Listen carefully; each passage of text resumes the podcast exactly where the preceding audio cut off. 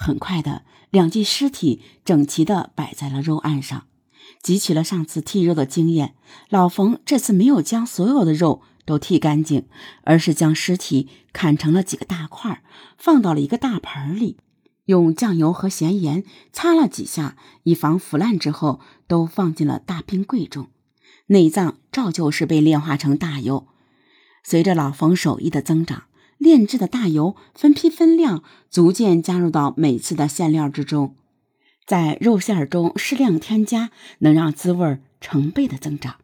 次日凌晨四点，老冯又开始包起了他的香肉包子。这些肉够用一阵子了。老冯这些天一直在研究改良肉馅的打制方法，除了以往用的佐料之外，还增加了桂皮粉、花椒水。新方法打出来的肉馅儿鲜红发亮，带着一点肉酱，透着那么诱人。老冯起得更早了，每天包子一屉又一屉的蒸，直到用完一大盆的肉馅儿，然后早早的休息，等第二天凌晨再从冰柜里选出香肉来继续打制肉馅儿。眼看着生意越来越火，一连八天，每天人们都排着大队在这购买老冯的包子。看着日渐丰满的钱夹，老冯笑了。这个配方得来可真不容易。为了守住这份利润，他又开始琢磨起来周围的人来。现在他看人的眼神儿已经和以前不大相同了。以前是高是矮，是胖是瘦，是丑。是俊，心里面总会有个品评，而现在肥了、柴了、病了，才是他主要去看的。就在他琢磨这些的时候，一个戴着金丝边眼镜、斯斯文文的人来到了包子铺前面。师傅，听说您这包子不错，您给我来十个。金丝边眼镜说着，递过去一个饭盒。哎。您等一下，我给您捡一个、俩、仨、四个。老冯数了十个包子，递给了金丝边眼镜。金丝边眼镜给完钱，转身就走。老冯也没在意，这样的人太多了，谁知道他是干嘛的？这个人是干嘛的呢？田守本，大夫，是附近一家小医院耳鼻喉科的一名科室主任。行医二十多年，治愈过很多患者。今天院里没什么事儿，四点就下班了，他就推着自行车回家。半道上忽然想起门诊的李大夫说，西单有个包子铺，包出来的包子好吃。现时下已经入了夏，天挺热的，回家老伴儿还得做饭，索性自己去买几个包子，就别麻烦老伴儿了。想到这儿。就来到了老冯的包子铺。以前的北京，一到夏天，人们不喜欢待在屋里，而是在院子里或门口啊支张桌子，或者吃饭，或者喝茶。田大夫回到家做好之后，拿起一个包子，用手一撕，露出包子馅儿。他想先瞧瞧馅儿大不大。包子里面的肉馅儿可真不少，一个肉丸上挂着层淡黄色的油沫。这肥油怎么是黄的？坏了！田大夫小咬了一口，瞬间鼻子和口腔上下一咂摸，有股子特殊的香味儿，不像是猪肉，肉显得有点甜腻，味道倒是没得说，鲜嫩可口。只是这股子甜腻味儿留在了嘴里，好像有点去不掉的意思。这什么肉呢？一个念头忽然在他脑海中闪现了一下。怎么跟死人身上的味儿似的？田大夫为什么会这么想？是有缘故的。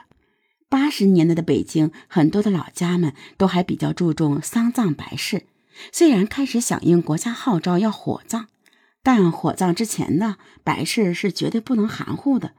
这样的家庭一般都是本家去世之后，尸体先送到最近的小医院里停起来，之后家里搭棚，请师傅准备照片。召集亲属，快的话两天，慢的话有四五天。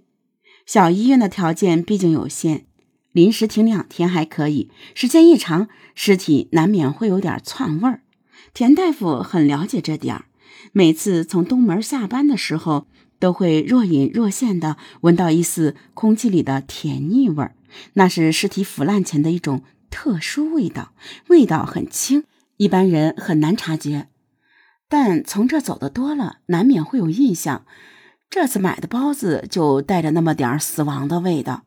田大夫也开始有点疑惑：要真是人肉的味道，包子铺怎么做得出来呢？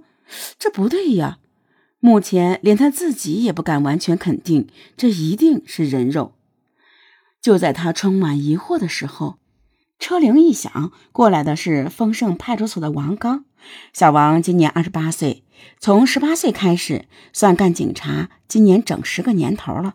不敢说经验丰富，但在所里还算是精明强干。小王，有这么个事儿。田大夫把自己买包子时闻到的味道和小肠之后的经过都说给了小王。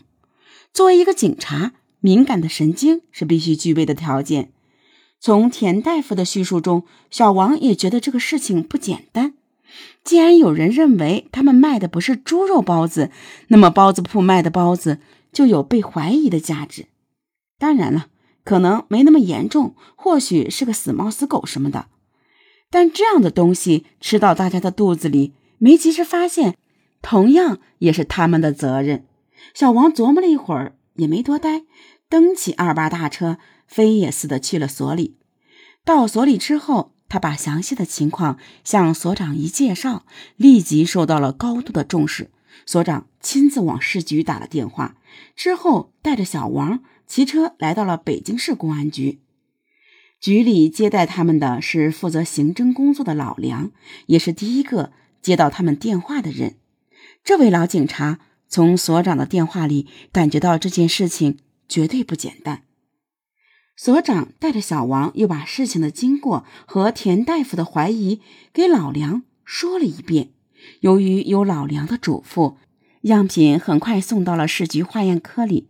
由于当时的化验设备相对老旧，而且化验技术也比较落后，需要一个样品一个样品的比对，所以花了不少的时间。直到第二天的中午，一张红色条纹纸的化验单才摆放在。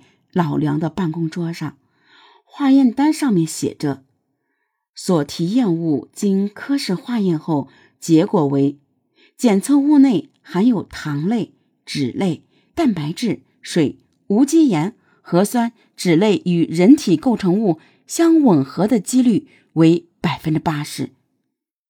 百分之八十，八成是人肉。”老梁这次的刑警直觉被彻底唤醒，这。可是个大案件，新中国成立至今才有几起人肉案。